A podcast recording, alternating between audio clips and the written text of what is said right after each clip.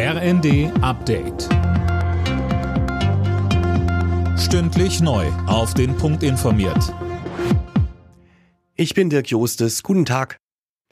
Die Bundesregierung befasst sich heute mit dem Haushalt fürs kommende Jahr.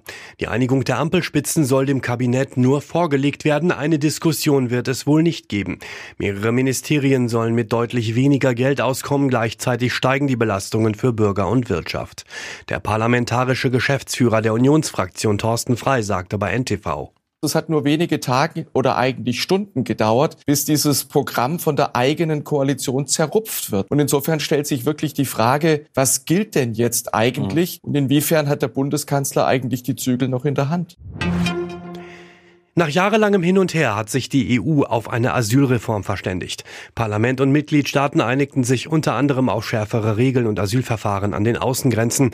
Das Ziel, die irreguläre Migration in Richtung Europäische Union eindämmen.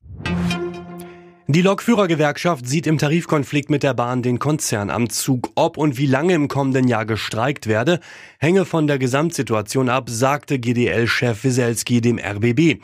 Mehr von Fabian Hoffmann. Weselski pocht weiterhin darauf, dass die Wochenarbeitszeit bei vollem Lohnausgleich gesenkt wird. Sollte die Bahn das tun, müsse nicht gestreikt werden, so der GDL-Chef. Bislang sperrt sich das Unternehmen gegen so einen Schritt. Die Gewerkschaft hatte gestern das Ergebnis ihrer Urabstimmung über längere Arbeitskämpfe bekannt gegeben. Rund 97 Prozent der GDL-Mitglieder waren dafür. Damit drohen ab dem 8. Januar neue Streiks. Traurige Nachricht, kurz vor den Feiertagen Gunther Emmerlich ist tot. Der Opernsänger und Moderator starb im Alter von 79 Jahren, nach Angaben seiner Konzertagentur an Herzversagen. Vor wenigen Tagen war er noch bei mehreren Weihnachtskonzerten aufgetreten. Für den FC Bayern steht heute das letzte Bundesligaspiel vor der Winterpause an. Die Münchner sind zu Gast in Wolfsburg. Tabellenführer Leverkusen ist zu Hause gegen Bochum gefordert. Außerdem spielen noch Union Berlin gegen Köln, Heidenheim gegen Freiburg, Frankfurt gegen Gladbach und Stuttgart gegen Augsburg. Alle Nachrichten auf rnd.de